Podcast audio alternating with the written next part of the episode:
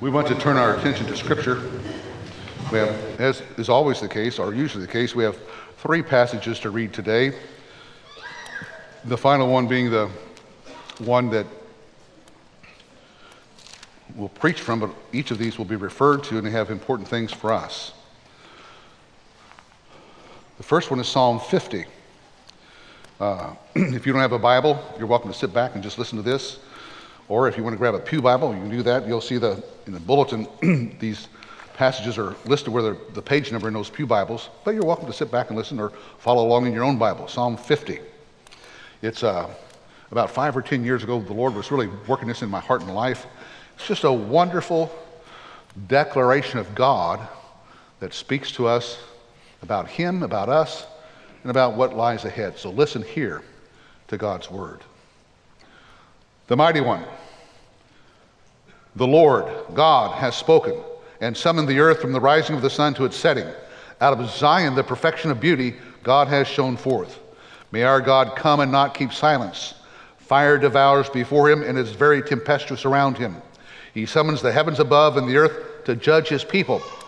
Gather my godly ones to me, those who have made a covenant with me by sacrifice. And the heavens declare his righteousness, for God himself is judge. Hear, O my people, and I will speak. O Israel, I will testify against you. I am God your God. I do not reprove you for your sacrifices, and your burnt offerings are continually before me. I shall take no young bull out of your house nor male goats out of your folds. For every beast of the forest is mine, the cattle on a thousand hills. I know every bird of the mountains, and everything that moves in the field is mine. If I were hungry, I would not tell you, for the world is mine, and all it contains. Shall I eat the flesh of bulls, or drink the blood of male goats? Offer to God a sacrifice of thanksgiving, and pay your vows to the Most High. Call upon me in the day of trouble. I shall rescue you, and you will honor me. But to the wicked, God says, What right have you to tell of my statutes and to take my covenant in your mouth? For you hate discipline, and you cast my words behind you. When you see a thief, you're pleased with him, and you associate with adulterers. You let your mouth loose in evil, and your tongue frames deceit. You sit and speak against your brother. You slander your own mother's son. These things you have done, and I kept silence. You thought that I was just like you. I will reprove you and state the case in order before your eyes. now consider this, you who forget God, or I will tear you in pieces, and there will be none to deliver. He who offers a sacrifice of thanksgiving honors me and to him who orders his way aright, I shall show the salvation of God. Amen. Behold the kindness and severity of God, eh? Then 1 Corinthians chapter 6, we'll read verses 9 through 20, I believe. Let me get there.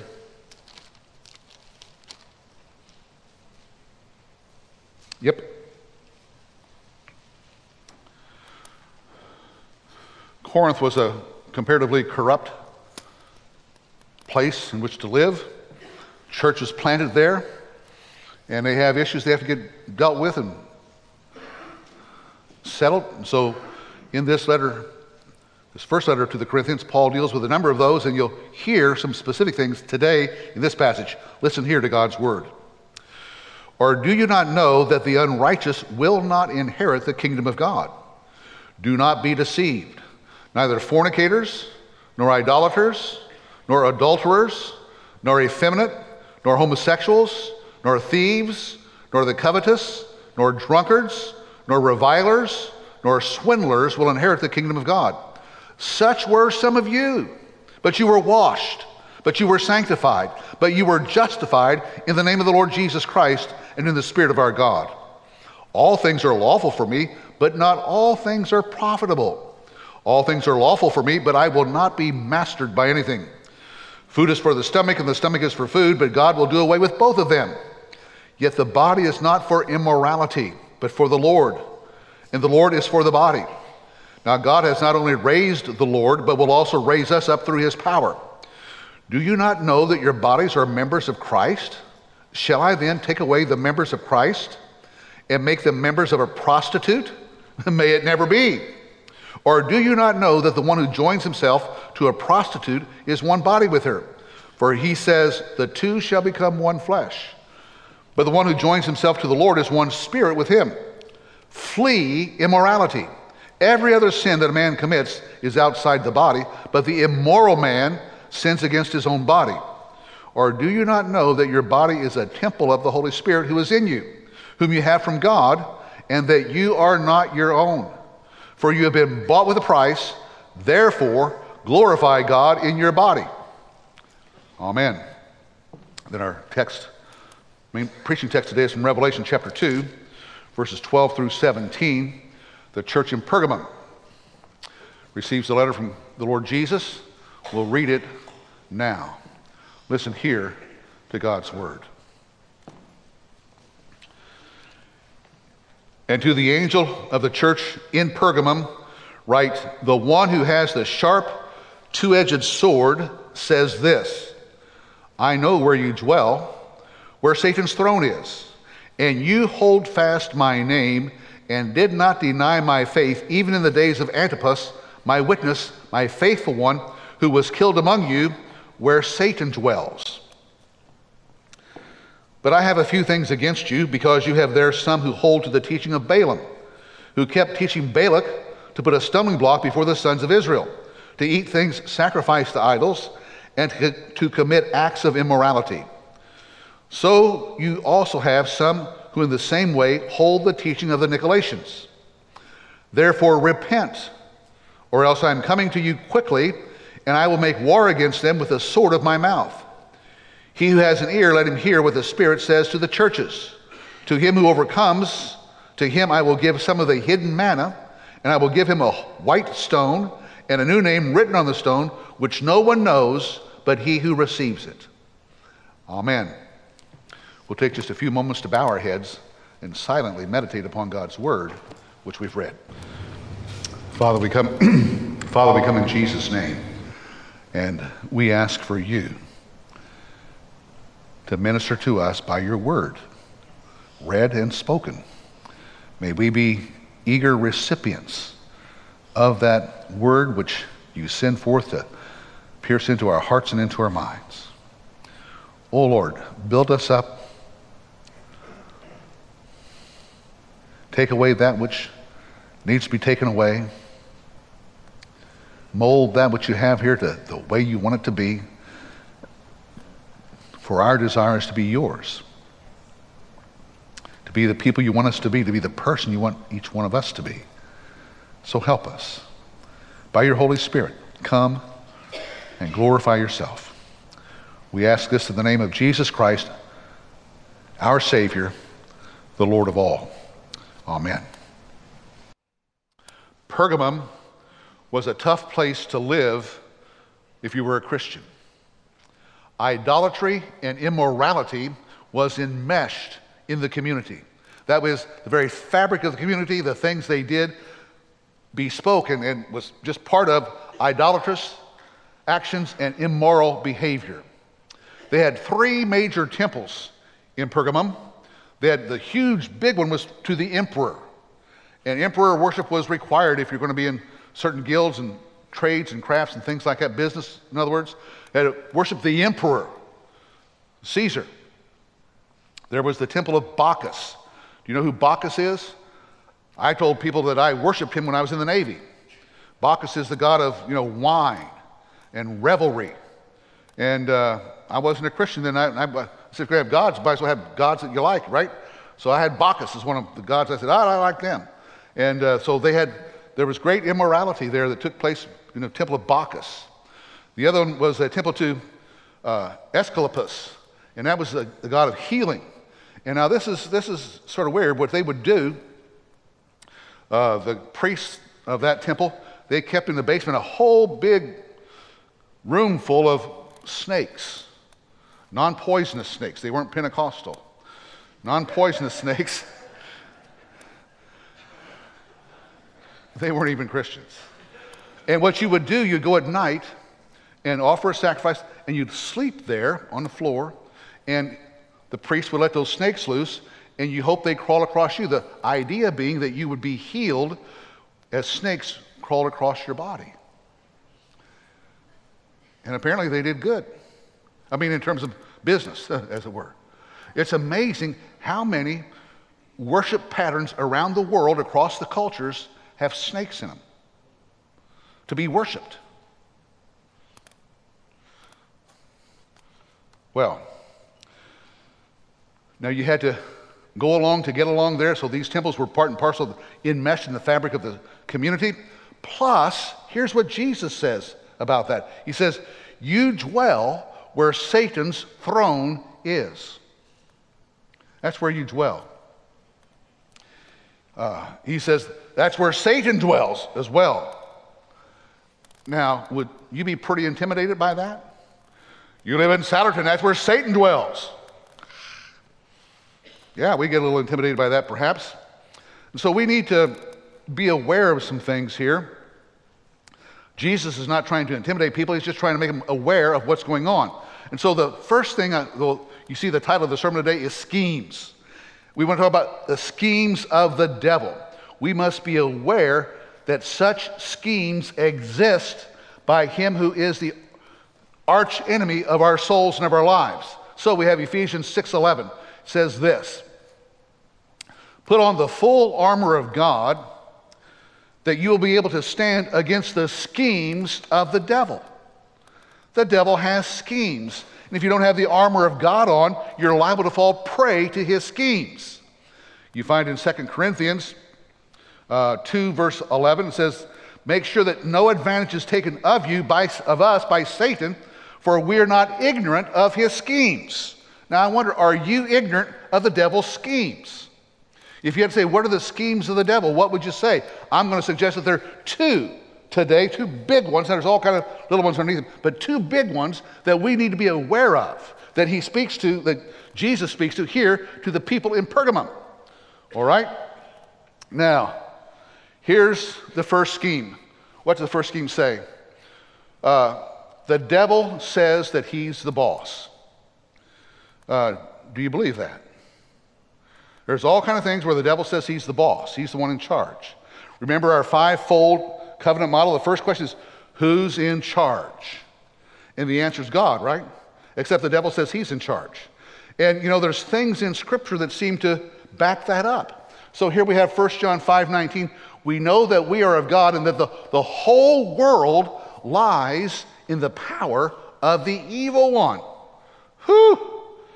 That sort of, that, uh, John 12, 31 says the same sort of thing. What does that say? Now, ju- this is Jesus speaking. Now, judgment is upon this world. Now, the ruler of this world will be cast out. So, the devil is a ruler in some way or another. There's another place where Jesus says in John uh, 16, 11, I think it is. Let's see if we get that upper. Uh, For the ruler of this world is coming, and he has nothing in me. That's John 14, 30. I missed that one. Uh, so, is 1611 in there too? Must not be. Uh, that's fine, that's good. Uh, but the point here is that the devil, there it is, hallelujah. the ruler of this world has been judged. The point is, the devil is a ruler. Right? I mean, Jesus says it, all the scriptures say it, stuff like that. Uh, he's also a deceiver. So you have 2 Corinthians 4 4. In whose case it's talking about people who don't believe, in whose case the God of this world has blinded the minds of the unbelieving so that they might not see the light of the gospel. So he comes and in some way he deceives by blinding, so you can't make out what's there. It's like when you're driving down the, uh, the road and on about seven o'clock in the morning or eight o'clock in the morning now, and the sun's driving east, and boy, the sun's so bright it blinds you. You can't see. Uh, you can't see the light of the gospel. So he is a deceiver. He's also a self promoter. Listen to what he tells Jesus in Matthew 4. The devil took Jesus to a very high mountain and showed him all the kingdoms of the world and their glory and said to him, All these things I will give to you if you will fall down and worship me.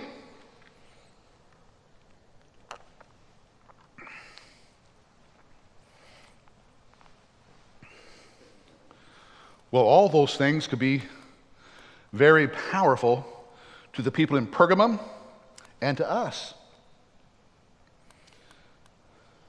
This is the way of life. He's a ruler. We better get on with it, get over it, and deal with it. But the thing is, if you just listen to the verses that we've read, you don't get the whole story. You don't get all of what's really there. You, you have misunderstood the gospel in some way. You've misunderstood the proclamation of God from the Garden of Eden to the end of Revelation. It says something that has to be added to that, must be overlaid to that, as it were. And so, my question is this why was it that the Christian church in Pergamum did not go along to get along? Why was that? So, there's another set of witnesses about who the boss is. Question number one Who's in charge? The whole cosmos, who's in charge? Here's what Exodus 19, verse 5 says Now then, if you will indeed obey my voice and keep my covenant, then you will, shall be my possession among all the peoples, for all the earth is mine. You understand? That's a counterclaim to what the devil says. This is, this is God speaking through Moses to the children of Israel as they're coming out of Egypt to Israel. He says, All the earth is mine. He makes a claim. Uh, for his people, says, You need to know that. Listen to the declaration of the psalmist in Psalm 24 1. The earth is the Lord's and all it contains, the world and those who dwell in it. We've quoted that many times, but do you believe that? The earth is the Lord's and all it contains. He's the boss. Who's in charge? He is. You know, we hear that we read it this morning in Psalm 50, verse 12, where uh, God Himself, speaking through the psalmist, says, For the world is mine and all it contains. We must know that. We must know that such is the case. What about Jesus? What does he say about this? Well, listen to these words from Matthew 28. You're familiar with them. Jesus says, He came up to his disciples, this after his resurrection, and spoke to them, saying, All authority, all right, all authority, where? Has been given to me in heaven and on earth. I'm the boss. All right, you need to know that. You need to stand on that. Jesus said that. That's the basis by which we live and go forward. Here's the reality. You remember about three or four years ago, we memorized Ephesians 1 15 through Ephesians 2 10. Here's what verses 19 through 21 say. We need to learn what is the surpassing greatness of his power, the resurrected Christ, which he brought about in Christ when he raised him from the dead and seated him at his right hand in the heavenly places, far above all rule and authority and power and dominion and every name that is named, not only in this age, but in the one to come as well. That is, who's the boss? God. Father, Son, Holy Spirit. He's the boss over all. There are counterclaims, and they recognize that such is the case, but ultimately, who is the boss? God is. We need to know that. The schemes of the devil, the number one scheme of the devil, is to get you to think that God's not in charge, that God's not the boss. Now, what we've just gone through here, that's what Antipas and some of the folks there at Pergamum knew. That's why Antipas refused to bow the knee to the state. We presume that it was the Romans, the state government, that put him to death. They were the highest one, and Caesar's the one who always comes up against the Lord. But listen to what Jesus says about Antipas. You did not deny my faith, even in the days of Antipas, my witness, my faithful one. Isn't that a great testimony? I would that each of us would hear Jesus say that about us. Ed, my witness. Danielle, my faithful one. John, my witness. No, all of us to hear that from, from the Lord Jesus saying that. Now, Antipas was his witness like that to death. They chopped his head off, they got rid of him.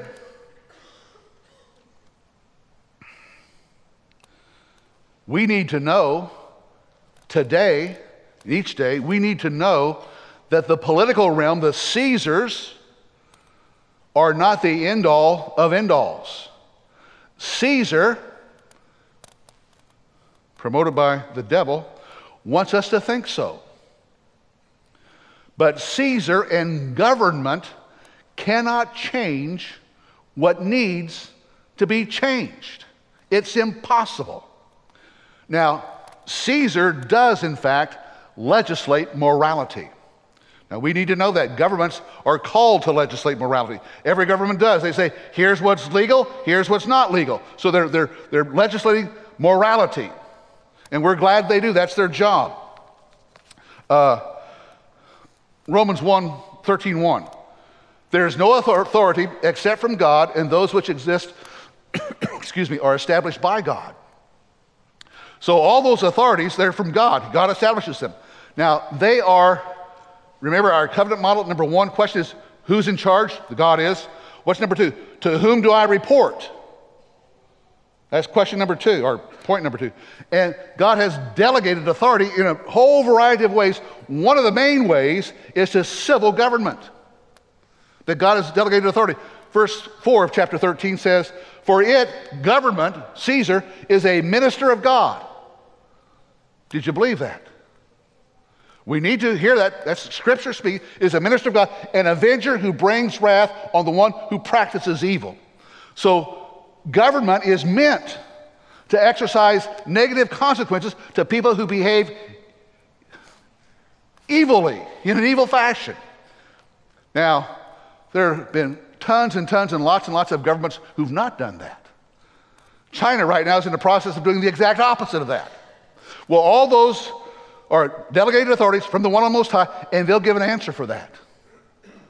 Our government, our judges, our legislators, our officials will give an answer to the one who's the boss for how they did their delegated authority from him. Because it's a minister of God. It needs to know that. Every government does.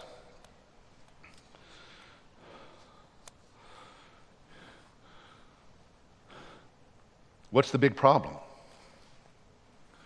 The silence of God. We don't see the judgment of God.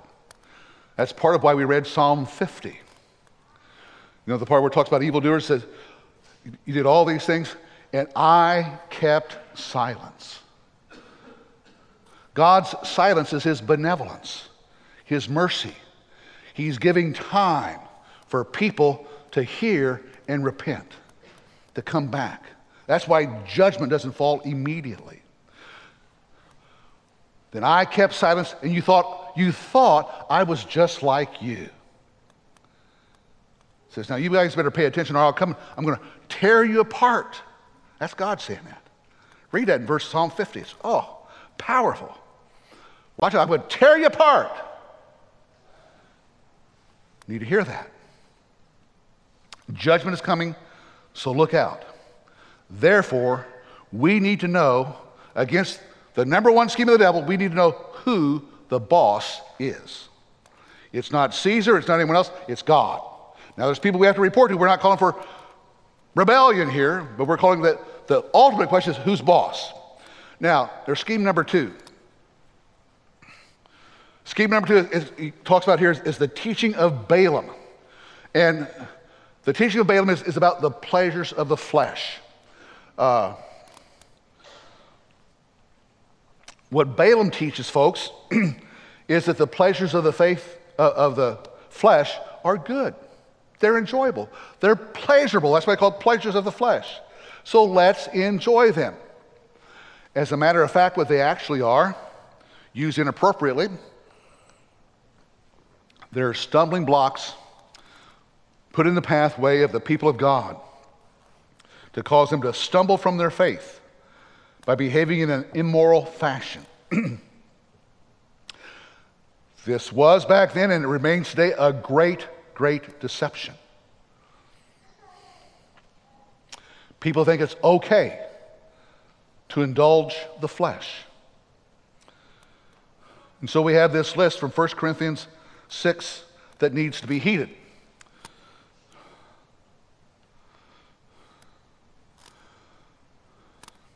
Did you hear it all, what all was on that list? Sexuality, greed, drinking, speech, credit card people. That is, bosses. That's the people who, who lure you into something to keep you paying and paying and paying and paying and paying. They didn't say credit card people, but the, the term does that. Watch out. That's what it says in 1 Corinthians 6 9 through 11.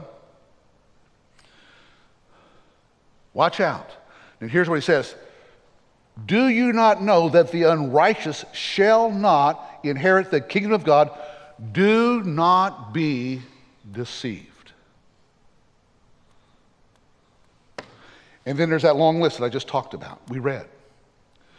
And you read through that and you think, my goodness, am I on that list? Or who do I know on that list like that? Well, yeah, you should think like that. That's, that's what Paul was wanting to do. He Says you need to know these things, that, that this is what's going on here. Don't be deceived about that. Don't somehow think that, that it's going to be different. No, this is the way it is.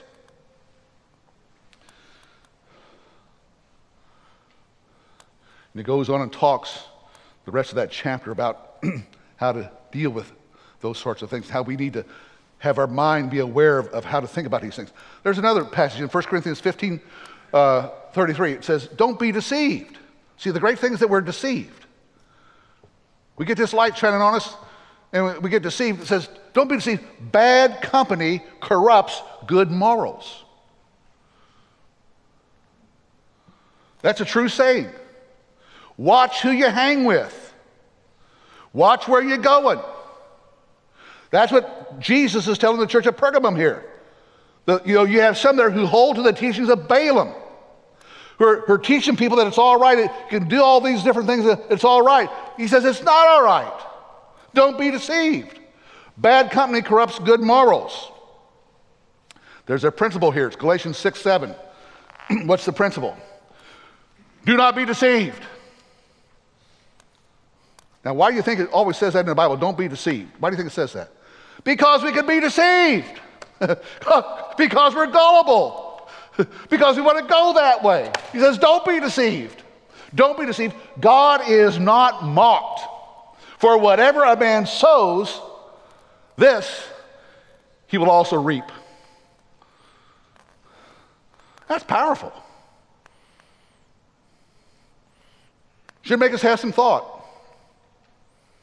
Now, we live in a time of great deception on this list sexuality, greed, money, entertainment, sports, all can be idolatrous. Go to the big cities of the land, and what's the biggest temple there? Your sports arenas. Nothing wrong with sports, we're glad for that. But for a lot of folks, it's idolatrous. It, it, it, it runs their life. They bow the knee to that before anything else. Mary Beth says, even the Flyers? Yes, even the Flyers. There we go. even the Sixers. You know, the Sixers have won two in a row. So what? Well, we're glad, but, but those, those things can become idols for us, stumbling points that make us fall from God.